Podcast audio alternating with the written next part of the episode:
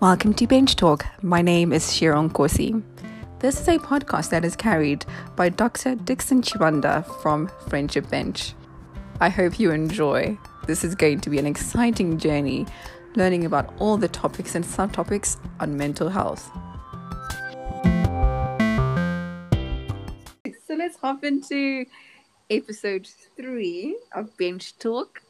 This episode is on belonging and identity. So, Doc, please may you tell us what does it mean to belong and also how are we connected? So, belonging is something that we all want to have as human beings. We all want to have a place that we call not necessarily home, but a place where we feel familiar with the goings on, the environment, and the things that happen, you know, and belonging and feeling connected with the people, um, with um, you know nature and the events that are that are happening. You know, I, I often spend quite a bit of time. You know, this is pre-COVID between Harare and London, and I always used to think I belong where I belong is here in Harare you know, until I think last year, just before COVID, you know, I was in uh, in London, and when I'm in London, I normally stay in Edgware. Uh, that's where my parents live, my mother. Mm-hmm. And while I was in Edgware, you know, so you arrive. I've been away for like two, three months, and I arrive in Edgware, and uh, I get off at the um, the Edgware Underground station, the Northern Line, and um, I'm kind of walking to the bus and the guy selling flowers suddenly says, Hey, I haven't seen you in a while. Where have you been? You know, mm-hmm. um, and, and, you know, I'm trying to get my ticket to get on the bus. I get into this little kiosk and, and, and the lady, the Asian lady, you know, who sells all sorts of stuff there says, Oh, the last time you were here, you were looking for, for coconut oil for your hair. And I kept this for you. And you suddenly feel, hey, you know, this is like uh, I belong here. People recognize me. People are interacting with me. You know, you walk past the Pret a Manger, you know, corner shop, and and the guy who is, um, you know, who is selling his, you know, these magazines called Big Issue that you know people who are homeless have to sell in order to suddenly recognizes you and hey, hey, mate, where where have you been? You know so it was then like kind of like I realized that you know I actually belong here too. You know, it's I don't just mm-hmm. belong in uh, in Harare, and so and so that's a practical example of what belonging is. You know, where you are connected with um, with people, because when you connect with people, um, you know, you you then have a sense of identity that is mm-hmm. attached to that place. So that that is what belonging is um, for me. You know, and you can you can belong in different ways. You can belong emotionally, you can belong physically, um, you know, but ultimately and spiritually, ultimately, you want to belong in all of those things. Mm. So, what does belonging look like to the friendship bench? That's a great question. Um, I guess when I think of belonging, for the friendship bench or to the friendship bench, for me, it's it's the community where the grandmothers are embedded, and that's where the belonging starts. You know, and recently we were talking about, you know, we were talking about how each member of the friendship bench team should have a home base you know, uh, a home base clinic where they visit every week. Um, and and that for me is so important because we need to have relationships with the communities that we serve we need to have these relationships with the grandmothers. And and so personally i think that is what belonging for the friendship bench means you know creating um, these safe spaces um, through the bench or through the interaction with community members but also um, enabling the friendship bench team members to interact more with with the grandmothers themselves, as opposed to I guess spending most of the time at the friendship bench office, where I mean there's always a lot of work to do there. But I would love to see a situation where we are spending most of our time in the community because that's really where we belong. Um, that that's what belonging is for me when it comes to friendship bench. Okay, so I guess I'll leave you know the the, the following questions to Jean on you know the concept of the other. Would you like to explain to us, Jean? Um, yeah, yeah, absolutely when I was thinking of these, I had an idea, well, not an idea, but I was thinking of, especially in the mental health world, with there's a lot of stigma and there's a lot of discrimination. And I know what we've found with the Friendship Bench group peer support is a huge element of belonging there is that people come and they feel understood. And they feel understood because they relate to the other people.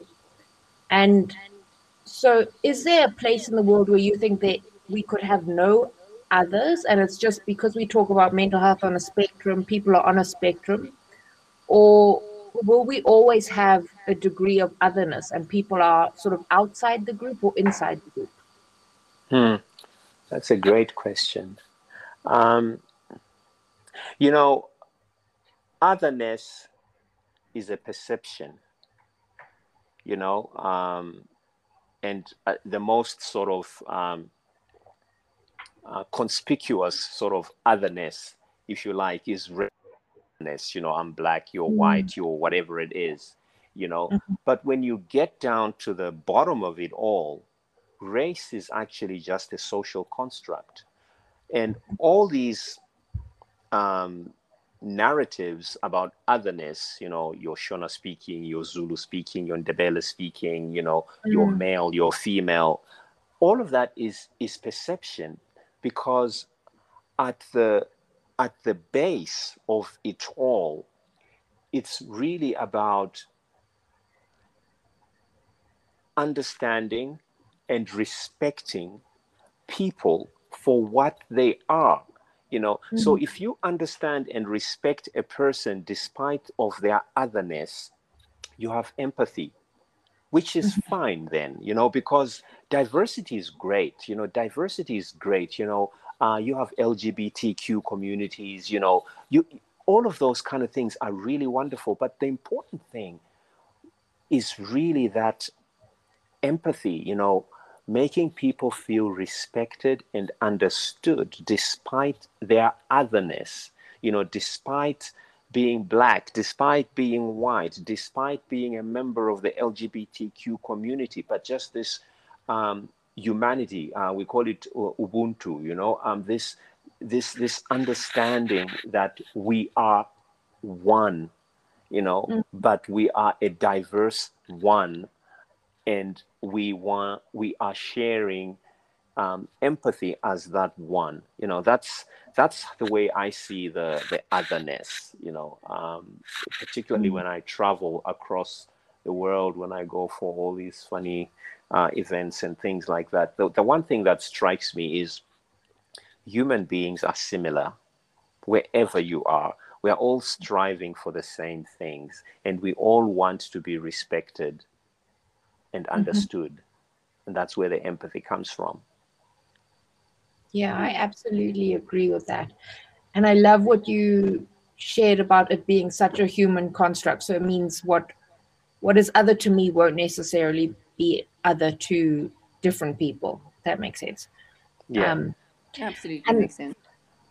And I was also so my other question or where I was thinking was as it stands, we know that there is otherness because, I mean, you can't avoid it when it's all over the news type thing every day, all day. So, for people that do feel otherness or are shown to be them versus they, is there still a level of sort of resilience or a bit of empowerment that people can find in in the group they've been placed or they feel they are in?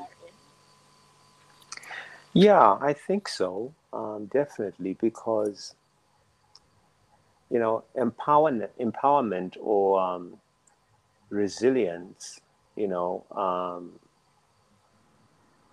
say in the face of adversity or whichever way you want to look at it, is is really primarily from what I have picked up over the years working as a psychiatrist is really about understanding your anchors because not every day will be good. Some mm. days will be very bad for all of us. But the critical question is have you identified your anchors? Because if you have anchors that you nourish on a daily basis, when things go wrong, those anchors are really, in essence, what determines whether you will be resilient in the face of adversity. When you don't have those anchors, you know, that otherness, you know, just, you know, it just, you know, it just, it, it, can, it can, it can destroy you. You know, I remember once traveling, I was, uh, I was going to Canada for a Grand Challenges Canada meeting. And, um, and, and, and, and, and we arrived in Toronto and as we were going out through immigration, I was singled out for what they called a random check, you know, these random checks, you know. Mm. But of course, there are stereotypes that people have about a black man traveling from Africa with mm. funny hair uh, and uh, and and hand luggage. You know, like how come how come you how come you are traveling all the way from Africa with just hand luggage? You know, mm. I mean, that, that's how I travel. I travel light, you know, and so um, in that, and that's that otherness, you know, because they have this image of um, this perceived image of a person who's likely to be carrying drugs, you know. So I'm, they take me aside and, and, and I'm asked whether I have cocaine Mm. You know, and I'm like, no, I, I do not have cocaine. But anyway, to cut a long story short, it was a very humiliating interrogation where I was, I was, I was really stripped. And by the time I left that place, uh, you know, I had passed anger, I had passed the uh, the humiliation stage. I, I was just numb. Mm. You know, and mm. and then I get to um, I got to to the hotel, you know, as I was waiting to check in, um, um, this this man, you know, this man from again a very similar situation that I had with uh, with Boric. This man from from Jamaica, um, his name is Fred Hickling. He's now late. You know, um, I should show you a picture of Fred Hickling one of these days. He's, he's, an, he's an amazing person. He he walked up to me and, and I guess it I guess it's something about me when I've when I've when I've gone through a very difficult situation. He walked up to me and, and he said, Brother, you look really, really troubled. You know, and and I almost cried. Mm. You know, and and Fred Fred then said, Check in, I'll be waiting for you. And and there and then in in in in Canada, in Toronto, I suddenly found an anchor. I do mm. not know what would have happened without without him. And we became very close friends until until he, he died um, uh, last year. Actually, you know that's when uh, Fred Fred died, and and because of the relationship I, I created or I had with Fred Hickling, he then um, played an instrumental role as well in, in the African Mental Health Research Initiative. He was part of my advisory committee um, mm. because I found I found his take on a lot of things extremely um, clear. He had this clarity about things. Yes, he had his own um, weaknesses, I guess. Um, you know, being black, Jamaican, he sometimes would would come across as an angry black man. But mm. when you mm. really listened to his story and what he went through, you would understand where he was coming from. But at the bottom of it all, uh, extreme empathy from the man once you get to know him, you know. But again, you see, it's it's um, it's all these these different things that happen to us in life, and how we respond to them. You know, for a very long time, I, I, I always used to believe that sometimes it's also it also has to do with luck. You know, Mm-hmm. you, you don't just meet people, you know, randomly. You know, sometimes things are aligned in a certain way. But what it what is it that makes things aligned in a certain way? You know, I think the formative years and the way we build ourselves uh, helps us to align certain things in a in a in a certain way. You know, yeah. Mm. Resonate with you on it when you want to say there's a little bit of luck in it, but then there's also, from what I see in people, it's a lot of who people have shaped themselves and people who are around them have shaped them to be in their life. Because I think you've still got to be open to people and be willing to be empathic and like wanting to connect with people.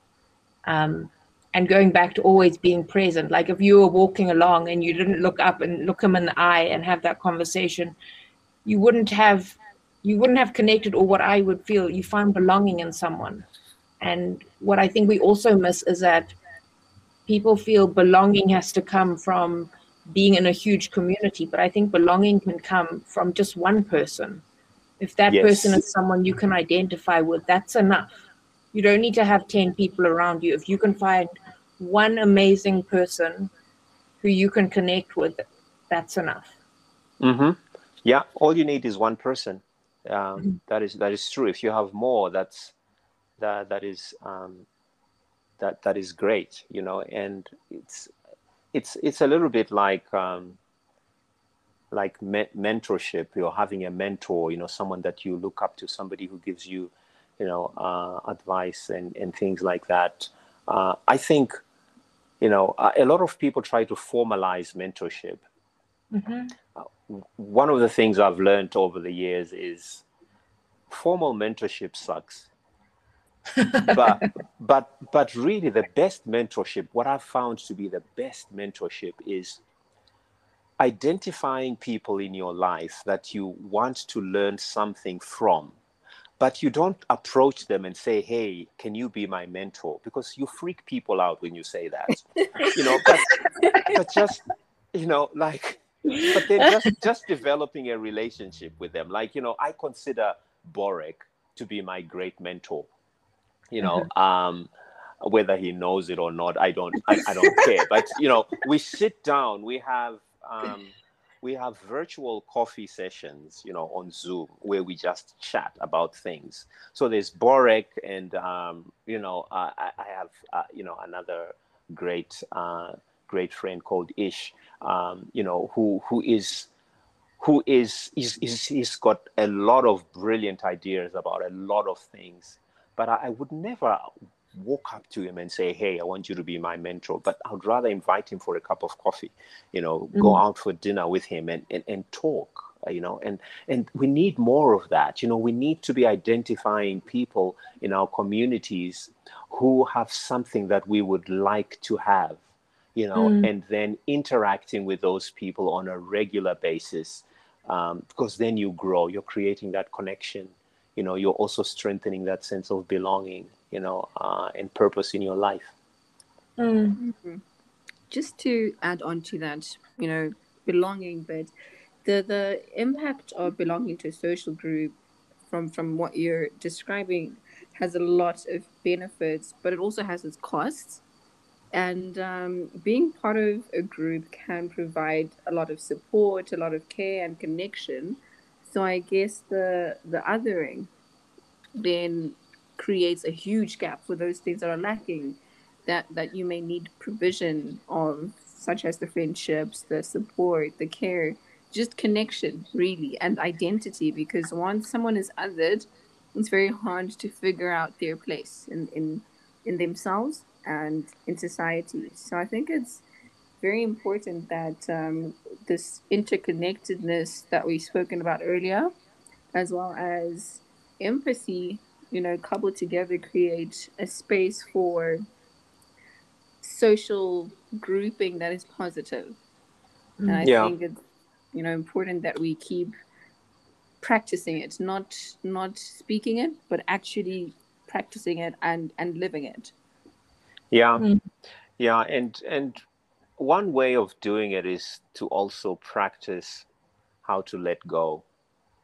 Um, You know, because we all have disappointments in our lives.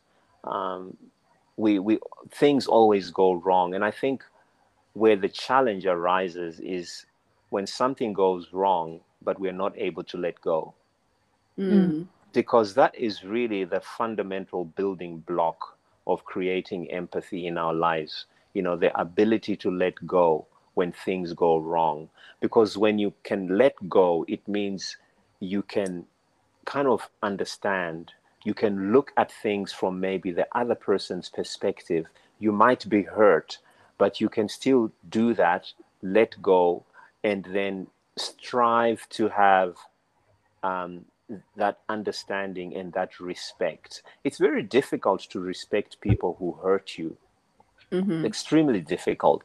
But I think that is like one of the gold standards. That's one of the things I learned from from Boric. You know, um, people who hurt you are people who are trying to teach you something. Oh wow. And yeah, people who hurt you are people who are trying to teach you something. It's it sounds profound and and, and in a way it sounds. I mean, how can you how can you say someone who has been sexually abused was was was was being uh, was being taught something by the by the perpetrator um, Mm. but again you know when when whenever i have these deep discussions with someone like boric he looks at all of that in a very different way yes when you've been sexually assaulted you are hurt you are Mhm. hurt but healing healing will only begin to happen when you let go you know? Um, letting go does not necessarily mean that you have to forget. You can let go without forgetting and move on and create create your your new reality post whatever trauma it is that uh, that is happening. You know we uh, as human beings each one of us has a story. Mm. and you can change your story at any time. It's your story you know and and how you choose to change that story is very important because that's what helps us to to keep going. That's what uh, nourishes the resilience. That's what nourishes the the building blocks for empathy you know our ability to respect and understand people because as we do that then we become more connected with people and as we become um, more connected um, with people um, we we have a greater sense of belonging Mm. Yeah, absolutely. Wow. This has been probably the best Friday night I've had in a long time. Right? yeah. I think Really? that yeah. Yeah. Dr. C, I don't think you understand what you have in you. what do i have in me Just The thing. a way. The thing. The thing. That's it. okay Okay. I think that's us, everyone. good wonderful now i can Yeah. have dinner Oh, thank you. yes, we kept you long. no it Thank was you so great it was great um, thank you both of you So let's hop into episode three of Bench Talk. This episode is on belonging and identity. So, Doc, please tell us what does it mean to belong and also how are we connected? So, belonging is something that we all want to have as human beings. We all want to have a place that we call not necessarily home, but a place where we feel familiar with the goings on, the environment, and the things that happen. You know, and belonging and feeling connected with the people, um, with um, nature and the events that are that are happening. You know, I, I often spend quite a bit of time, you know, between COVID, between Harare and London. And I always used to think I belong where I belong is here in Harare. You know, until I think last year, just before COVID, you know, I was in uh, in London. And when I'm in London, I normally stay in Edgware. Uh, that's where my parents live, my mother. And while I was in Edgware, you know, so you arrive, you away for like two, three months, and I arrive in Edgware, and um, I get off at the um, the Underground station, the Northern Line, and um, I'm kind of walking to the bus, and the guy selling flowers suddenly says, "Hey, I haven't seen you in a while. Where trying to get my ticket to get on the bus. I get this kiosk, and, and, and the lady, the Asian lady, you know, s- who sells all sorts of stuff there, said, "Oh, the last time you were here, you were looking for for coconut oil for your hair, and I kept this for you." And you suddenly feel, hey, you know, this is my, uh, I belong here. People recognize. People are interacting with me. You know, you walk past the Pret a Manger, you know, corner shop, and, um, you know, who is selling his, you know, these magazines called Big Issue that, you know, people are homeless have to sell in order to suddenly recognizes you and, hey, hey, mate, where, where you been, you know? So it, was then like kind of like I realized that I belong here too. You know, I don't just belong in uh, in Harare, and so and so that's a practical example of what belonging is. You know, where you are connected with uh, with people because when you connect with people, um, you know, you you then have a sense of identity that is attached to that place. So that that is what belonging is um, for me. You know, and you can you can belong in different ways. You can belong emotionally, you can belong physically, um, you know, but ultimately, spiritually, ultimately, you want to belong in all of those things. So, what does belonging look like to the friendship bench? That's a great question. Um, I guess when I think of belonging for the friendship bench or to the friendship bench, for me, it's it's the community where the grandmothers are embedded, and that's where the belonging starts. You know, and recently we were talking about, you know, we were talking about how each member of the friendship bench team should have a home base you know uh, a home base clinic where they visit every week. Um, and and that for me is so important because we need to have relationships with the communities that we serve. We need to have these relationships with the grandmothers. And and so personally i think that is what belonging for the friendship bench means you know creating um, these safe spaces um, through the bench or through the interaction with community members, but also um, enabling the friendship bench team members to interact more with the with the grandmothers themselves, as opposed to, I guess, spending most of the time at the friendship bench office, where I mean, there's always a lot of work to do there. But I would love to see a situation where we are spending most of our time in the community because that's really where we belong. Um, that that's what belonging is for me when it comes to friendship bench. Okay, so I guess I'll leave, you know, the the, the following questions to Jean on, you know, the concept of the other. Would you like to explain to us, Jean? Um, Yeah. Yeah. Absolutely. When I was thinking of these, I had an idea, well, not an idea, but I was thinking of, especially in the mental health world, with there's a lot of stigma and there's a lot of discrimination. And I know what we've found with the Friendship Bench group peer support is a huge element of belonging there is that people come and they feel understood.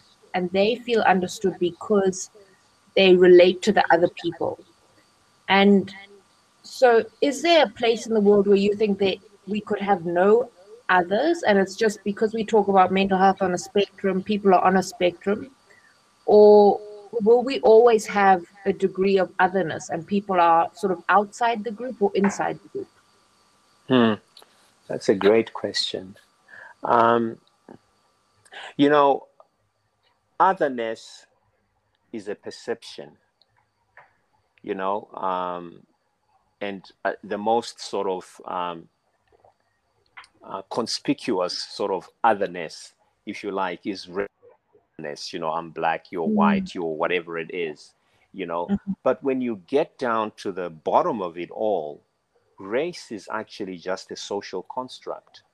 And all these um, narratives about otherness, you know, you're Shona speaking, you're Zulu speaking, you're Ndebele speaking, you know, Mm. male, you're female, all of that is is perception because at the at the base of it all, it's really about understanding and respecting people for what they are you know? So if you understand and respect a person despite of their otherness you have empathy which is fine then you know because diversity is great you know diversity is great you know uh, you have lgbtq communities you know you all of those kind of things are really wonderful but the important thing is really that empathy you know making people feel respected and understood despite their otherness you know despite being black despite being white despite being a member of the lgbtq community but just this um, humanity uh, we call it uh, ubuntu you know um, this this this understanding that we are one you know Mm. but we are a diverse one and we want we are sharing um, empathy as that one. You know that's that's the way i see the the otherness you know um, particularly Mm. when i travel across the world when i go for all these funny uh, events and things like that. The, the one thing that strikes me is human beings are similar wherever you are. We are all striving for the same things and we all want to be respected and understood and that's where the empathy comes from Yeah, I absolutely agree with that. And I love what you shared about it being such a human construct. So it means what what is other to me won't necessarily be other to different people. That makes sense. yeah Um, Absolutely And- makes sense. and I was also so my other question or where I was thinking was as it stands, we know that there is otherness because I mean you can't avoid it when it's all over the news type thing every day, all day. So for people that do feel otherness or are shown to be them versus they, is there still a level of sort of resilience or a bit of empowerment that people can find in in the group they've been placed or they feel they are in? Yeah i think so um, definitely because you know empowerment empowerment or um, resilience you know um, say in the face of adversity or whichever way you want to look at it is is really primarily from what I have picked up over the years working as a psychiatrist is really about understanding your anchors because not every day will be good. Some Mm. days will be very bad for all of us. But the critical question is have you identified your anchors? Because if you have anchors that you nourish on a daily basis, when things go wrong, those anchors are really, in essence, what determines whether you will be resilient in the face of adversity. When you don't have those anchors, you know, that otherness, you know, just, you know, it just, you know, it just, it, ju- it, can, it can, it can destroy you. You know, I remember once traveling, I was, uh, I was going to Canada for a Grand Challenges Canada meeting. And um, and, and and and and we arrived in Toronto, and as we were going out through immigration, I was singled out for what they called a random check. You know, these random checks. You know, Mm. but of course, there are stereotypes that people have about a black man traveling from Africa with Mm. funny hair uh, and uh, and and hand luggage. You know, like how come how come you how come you are traveling all the way from Africa with just hand luggage? You know, I Mm. mean that, that's how I travel. I travel light.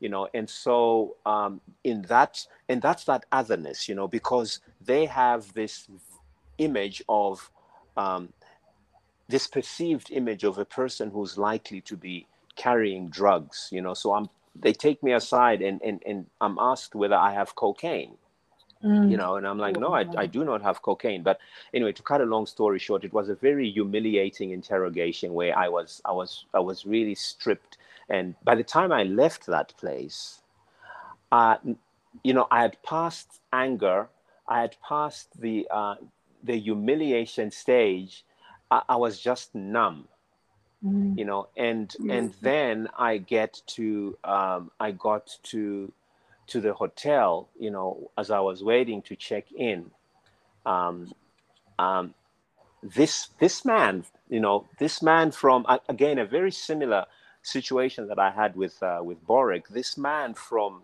from jamaica um, his name is fred hickling he's now late you know, um, I should show you a picture of Fred Hickling one of these days. He's, he's, an, he's an amazing person. He he walked up to me, and, and I guess it I guess it's something about me when I've when I've when I've gone through a very difficult situation. He walked up to me and, and he said, "Brother, you look really really troubled," you know, and and I almost cried Mm. you know and and fred fred then said check in i'll be waiting for you and and there and then in in in in canada in toronto i suddenly found an anchor i do Mm. not know what would have happened without without him. And we became very close friends until until he, he died um, uh, last year actually. You know that's when uh, fred fred died. And and because of the relationship i i created or i had with fred hickling he then um, played an instrumental role as well in in the african mental health research initiative he was part of my advisory committee um, Mm. because i found I found his take on a lot of things extremely um, clear. He had this clarity about things. Yes, he had his own um, weaknesses, I guess. Um, you know, being black, Jamaican, he sometimes would would come across as an angry black man. But when you really listened to his story and what he went through, you would understand where he was coming from. But at the bottom of it all, uh, extreme empathy from the man once you get to know him, you know. But again, you see, it's it's um, it's all these these different things that happen to us in life, and how we respond to them. You know, for a very long time, I I, I always used to believe that sometimes it's also it also has to do with luck. You know you, you don't just meet people you know randomly. You know sometimes things are aligned in a certain way. But what it what is it that makes things aligned in a certain way? You know i think the formative years and the way we build ourselves uh, helps us to align certain things in a in a in a certain way. You know yeah. Mm. Resonate with you on it when you want to say there's a little bit of luck in it, but then there's also, from what I see in people, it's a lot of who people have shaped themselves and people who are around them have shaped them to be in their life. Because I think you've still got to be open to people and be willing to be empathic and like wanting to connect with people. Um, and going back to always being present. Like if you were walking along and you didn't look up and look him in the eye and have that conversation, you wouldn't have you wouldn't have connected or what I would feel you find belonging in someone. And what I think we also miss is that people feel belonging has to come from being in a huge community, but I think belonging can come from just one person. If that Yes. person is someone you can identify with, that's enough. You don't need to have 10 people around you. If you can find one amazing person who you can connect with, that's enough. hmm Yeah, all you need is one person. Um, that is that is true. If you have more, that's that that is um, that that is great. You know, and it's it's it's a little bit like um, like me- mentorship. You're having a mentor. You know, someone that you look up to, somebody who gives you, you know, uh, advice and and things like that. Uh, I think, you know, a a lot of people try to formalize mentorship one of the things I've learned over the years is formal mentorship sucks. but but but really the best mentorship, what I've found to be the best mentorship is identifying people in your life that you want to learn something from. But you don't approach them and say, "Hey, can you be my mentor?" Because you freak people out when you say that, you know. But but just you know, like but they're just just developing a relationship with them like you know i consider borek to be my great mentor you know um whether he knows it or not i don't I, I don't care but you know we sit down we have um we have virtual coffee sessions you know on zoom where we just chat about things so there's borek and um you know uh, I, I have uh, you know another great uh great friend called ish um, you know, who who is who is he's, he's, he's got a lot of brilliant ideas about a lot of things. But I would never walk up to him and say, "Hey, I want you to be my mentor." But I'd rather invite him for a cup of coffee, you know, go out for dinner with him and and, and talk. uh, You know, and and we need more of that. You know, we need to be identifying people in our communities who have something that we would like to have you know, and then interacting with those people on a regular basis, um, because then you grow. You're creating that connection. You know, you're also strengthening that sense of belonging. You know, uh, and purpose in your life. just to add on to that, you know, belonging, but the the impact of belonging to a social group from from what you're describing has a lot of benefits, but it also has its costs. And um, being part of a group can provide a lot of support, a lot of care and connection. So I guess the the othering then creates a huge gap for those things that are lacking that that you may need provision of such as the friendships the support the care just connection really and identity because once someone is othered it's very hard to figure out their place in in, in themselves and in society. So i think it's very important that um, this interconnectedness that we've spoken about earlier as well as empathy you know coupled together create a space for social grouping that is positive positive. and i Yeah. think it's you know important that we keep practicing it not not speaking it but actually practicing it and and living it Yeah, Mm. yeah, and and one way of doing it is to also practice how to let go. Um, You know, because we all have disappointments in our lives.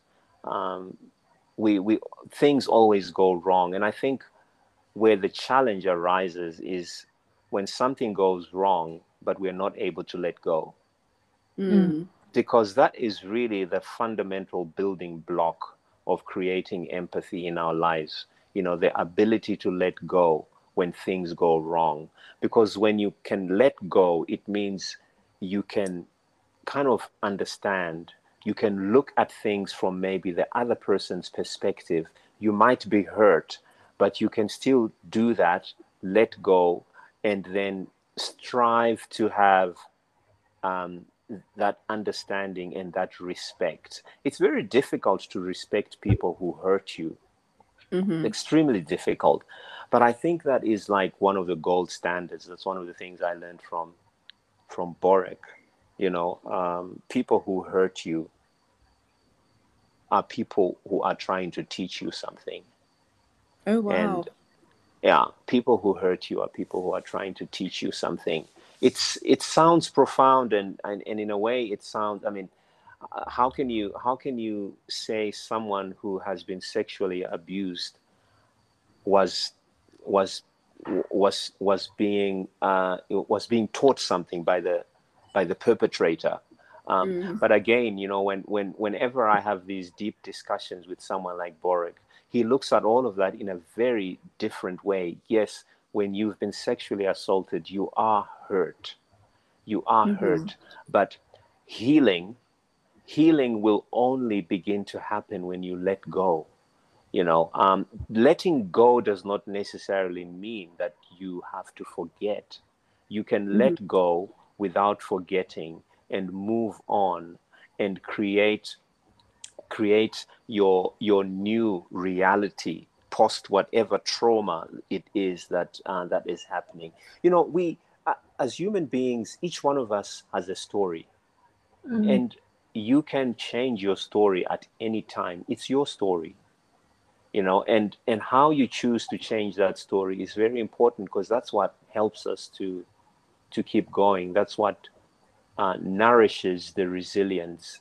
That's what nourishes the the building blocks for empathy you know our ability to respect and understand people. Because as we do that then we become more connected with people. And as we become um, more connected um, with people um, we we have a greater sense of belonging. Mm. Yeah, absolutely. Wow. This has been probably the best Friday night I've had in a long time. Right? yeah. I think Really? that yeah. yeah. Dr. C, I don't think you understand what you have in you. what do i have in me Just The thing. a way. The Yeah. thing. The thing. That's it. okay Okay. I think that's us, everyone. good wonderful now i can Yeah. have dinner Oh, thank you. yes, we kept you long. no it was you so great it was great um, thank you both of you uh, so i'm not an expert on the subject of intergenerational connectedness but i can share my own personal observations and um, you know my interaction over the years as a child growing up with my my grandparents. I never actually um, my paternal grandfather i never actually saw my paternal grandfather. He died um, he died before i was born. But my two grandmothers um, have been very instrumental. So intergenerational connectedness for me in a very simple way is is a mutual existence between different generations where both generations benefit from the relationship. And i it's it's something that i i never really quite paid much attention to like you know i guess like like empathy until much later on in my life you know when i began to put one and one together. And and the intergenerational connectedness it's again it's the same thing after observing my relationships with um, you know say my grand my grandmothers you know my paternal grandmother. She she she died you know must have been probably 15 years ago so it's a while back. But um, we were fortunate that she was um, she was an educated woman.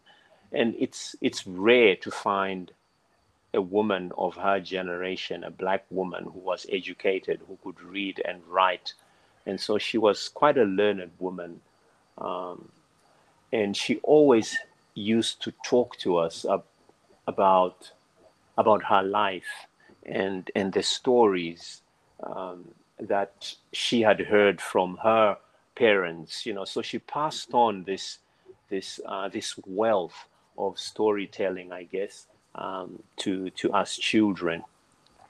And and that i think must have contributed to some of my um, interest in uh, in storytelling and also the um, you know the use of and encouraging storytelling on the friendship bench as well which i subsequently then picked up from the grandmothers that we work with on friendship bench uh, not to mention my my maternal grandmother who actually lived in uh, in Mbare, you know, um, when Friendship Bench was first um, was first starting.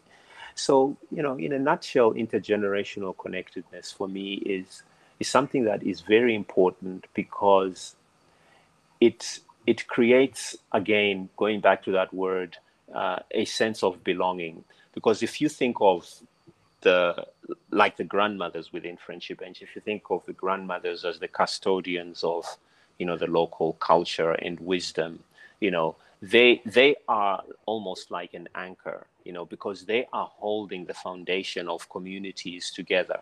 And young people need that grounding. And i see the, the grandmothers playing a part in instilling a sense of belonging uh, in instilling this ability to understand um, our culture, you know, for, for young people.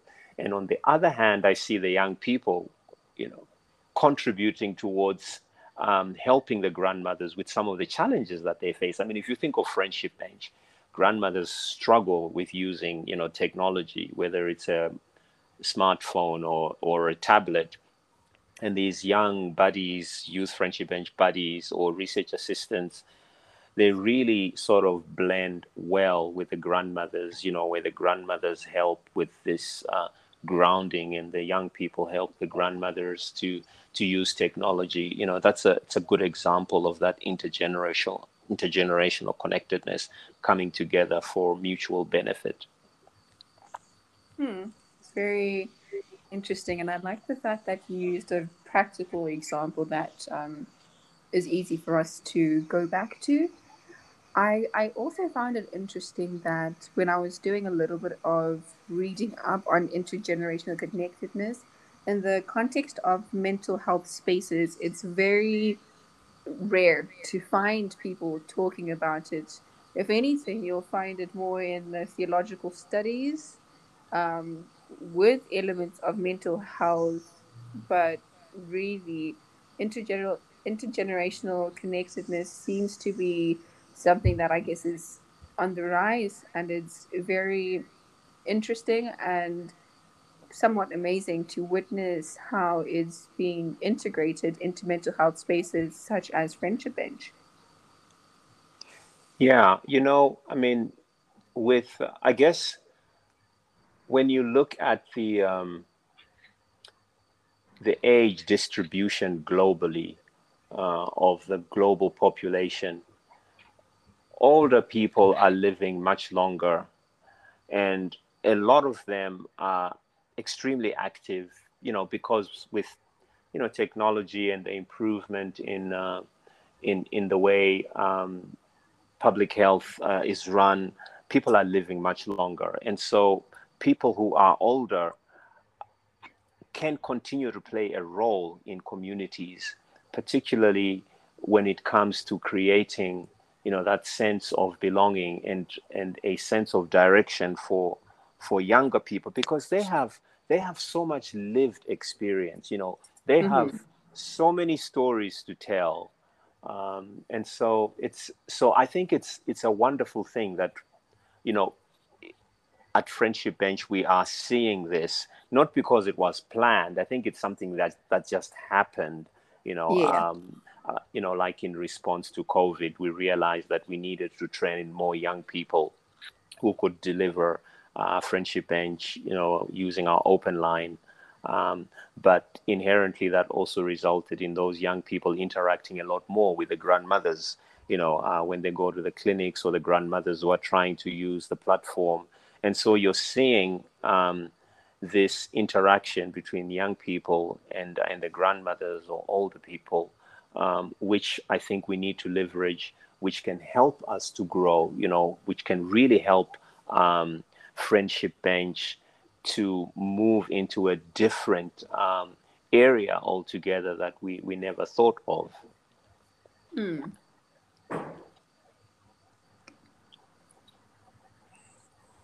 So I guess we could move on to how technology may have may have caused a gap in intergenerational connectedness. Yeah, so you know it's it's interesting. So yes, technology has has um, has caused the gap in intergenerational connectedness, but it's you know with friendship bench it was actually because of technology that we we thought you know young people are better at doing this and uh, and then we see this um, this connection uh, which it's still formative you know it's still early days actually but when you think of the bigger picture the broader picture definitely technology has contributed a lot more to um, to to the gap because um, young people are more likely to spend much of their time interacting with their gadgets uh, as opposed to you know interacting with uh, with older people. And how do we create that that sense of um, of connection between uh, between say the grandmothers and young people or older people in general. And, and, I think it has to be a deliberate attempt. It has to be a deliberate uh, effort which aims to elevate the position of older of our older uh, generation in our communities in society where we give them important, important. roles to, to play uh, if you think of friendship bench the role that the grandmothers play on the friendship bench is very important and that gives them uh, a sense of purpose in their community and through that sense of purpose they are then able uh, to connect with uh, younger people they are able to to interact with young people and talk to young people who may be struggling on different issues. You know, when you think of COVID, for instance, your average young person um, working on Friendship Bench is, is able to navigate the digital platform, you know, to help people who are struggling with some of the issues linked to COVID, you know, particularly things like um, like intimate partner violence, you know, domestic violence, which has really been on the increase um, during these lockdown uh, periods. But the grandmother, with her lived experience, may be in a stronger position to actually assist someone who is going through um, through through that that kind of challenge. Um, you know, and and that's that's where again we can create a way of enabling young people to to work closely with a grandmother you know almost like a, a peer relationship um, where the young person helps the grandmother to really tap into her wisdom um, and her lived experience uh, without being prescriptive without um, you know um, giving you know wrong advice for instance. Uh, so I, I, I see that as, as the future of, of the work that we do, where we increasingly bring these two different generations together to improve the services that we deliver so that it's truly um, giving uh, the people we're trying to help the opportunity to, to share their stories in a non-judgmental uh, in a non-critical sort of um, platform okay so pretty much, you know, technology can or has potential to cause a gap, but in the context of friendship bench, it's kind of actually bridging that gap. And um, yeah, well, this is you know, this is the hope, but um, of course, you know, the irony of it all is that it might bridge the gap at friendship bench, but a lot of these young people, when they get home, are actually not communicating with their with their parents or their grandmothers. They are yes. busy on their gadgets, you know. Um, so so whether we are actually making a huge difference, I I, I do not know, but I think there's there's hope um, that by by linking and creating these connections. Uh, with between young people and older people, and and also encouraging young people to to help or empower the grandmothers to use how on, on how to use gadgets we're creating a relationship. I think it's all about relationship building. You know, when okay. relationships are built, um, you know, there's there's there's more uh, respect for one another. You know, again, we go back to that issue of of empathy. You know, you understand and you respect each other, and the age almost becomes uh, insignificant. The age difference. Okay. So, do you think that the COVID 19 pandemic has made it more necessary for generations to work together given the lockdown conditions? Ah, yes, I, I do think so. Um, you know, COVID has has changed the way the way we live. Um, I, I think COVID has enabled us to see things that we would otherwise not see and value things that we would otherwise not value, you know, like relationships um, and the importance of just connecting, you know, the importance of, um, you know, of, of creating a sense of belonging, you know, in communities, you know, and having purpose. You know, I've often, I've often had heard people talking about how you know they've lost their sense of purpose as a result of um, as a result of um, of COVID, you know, because they they just you know they, they don't know what is what is uh, what is happening um, out there and how to and and how to reintegrate into you know into society you know all of these all of these challenges you know that people you know have been facing are, are quite are quite hectic. But you know there's always there's always um, a way of of bringing people um, together. Okay. Um i guess following up on our previous episode do you then believe that we need to listen more to the generations outside our own so we may create more empathic communities? We do not it's yes definitely. Not only so we can create more empathic community um, but also so that we can have um, a sense of identity uh, a mm. sense of understanding the future in terms of where we're going um, and um, you know uh, creating a sense of purpose and also just feeling creating this sense of uh, of control of the situations in uh, in our lives, in our in our destiny.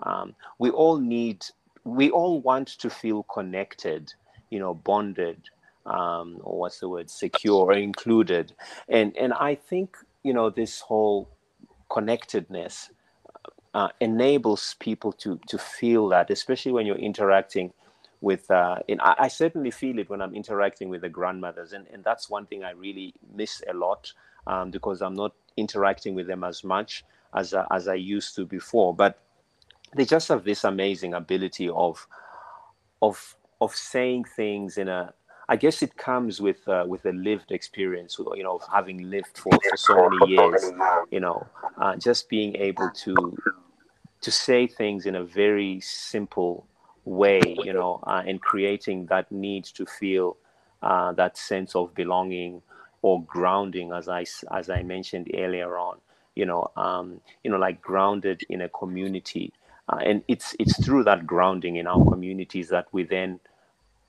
understand and realize the importance of doing things uh, with other members of our community and reaching out to those in our communities that that need um, that need our support or help. Mm-hmm. What What do you think? what do you think of you know this conversation, Jean? Um,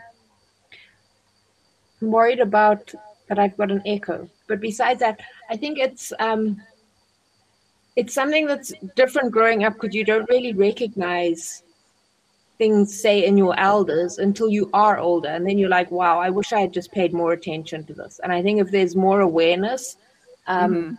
and sort of patience across across generations it could make i don't know just healthier happier communities instead of just rushing off those things which are um, oh but they're getting old or oh but they're teenagers like there's a lot that's just minimized and i think if we could just actually acknowledge where people are in their lives, it would make a big difference. Yeah, I agree. totally agree with that. That's um, you've put it very nicely there. Um, you know, but I, I also think, I mean, I don't want to claim to have had um, this clarity when I was younger. No, definitely I didn't. But I think what has happened in my case is I've I've been able to look back at my childhood. And by looking back you you kind of appreciate the things that back then you actually you know didn't even recognize were important in your life. And so i think it's never too late to reconnect mm. With those earlier childhood interactions with your grandparents with your with your with your with your parents you know? Um, that's what I, I often do you know? Like when i'm in a crisis sometimes i will just go back to a particular situation which was a crisis in the family and what happened? Who who did i rely on you know when that crisis was happening and you then kind of begin to see how that person played a critical role in helping you through as a child you know um, so that's that's one way of looking at it i guess Hmm. That's very insightful, and I think it's very important to create a space where you can engage people that are not just um, young but old and giving older. And, and given the topic of intergenerational connectedness, I think it's a great way to start that conversation on how sometimes the most effective way to solve certain issues and conflict or just social issues in general is through connection and making those connections with people who are outside of our generation as they may have different lived experiences. yeah Mm.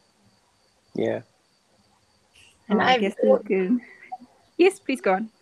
Oh, I was just going to say, I've always found when I've been in a bad place, um, sort of mentally, something I found so relaxing is to older people and hearing their stories of the past.